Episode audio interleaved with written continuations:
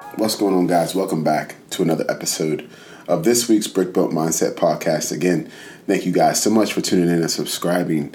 I truly appreciate it. So, today, guys, I want to reflect back on a time of loss or setback in your life, a time where you felt there wasn't any possible benefit to your situation at hand, whether that be um, you losing your job, a family member, um, an opportunity.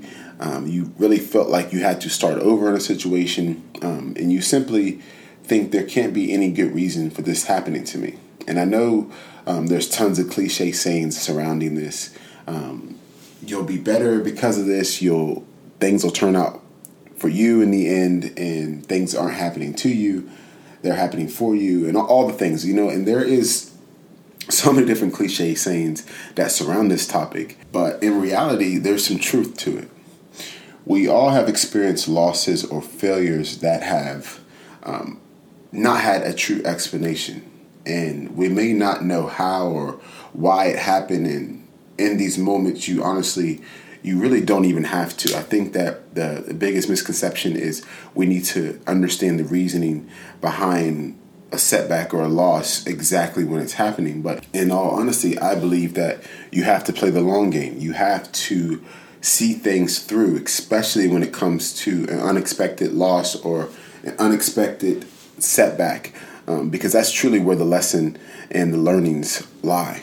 And I truly believe that when we experience a fail or we experience some of these um, tragic events and, and setbacks in our life that it takes a long time to figure out the lesson behind it it takes a lot of different phases in your life. It takes a lot of different perspectives. I think it takes a different you. I think that you change. I think that you evolve. I think you grow.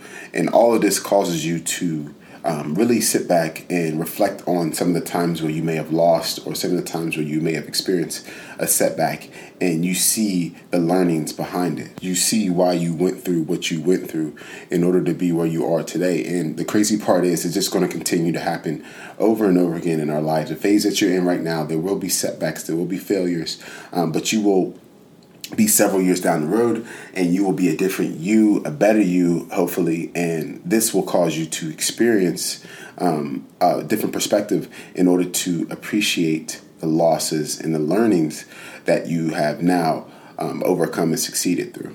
And I believe that um, there's a saying that I always say, and I say this to my loved ones um, mourn for a day, celebrate for a day. And you guys have heard me say this before on a podcast, and it's so true because it's so important to not dwell on our past failures and not to dwell on our past successes because it can cause us to be paralyzed in the present day.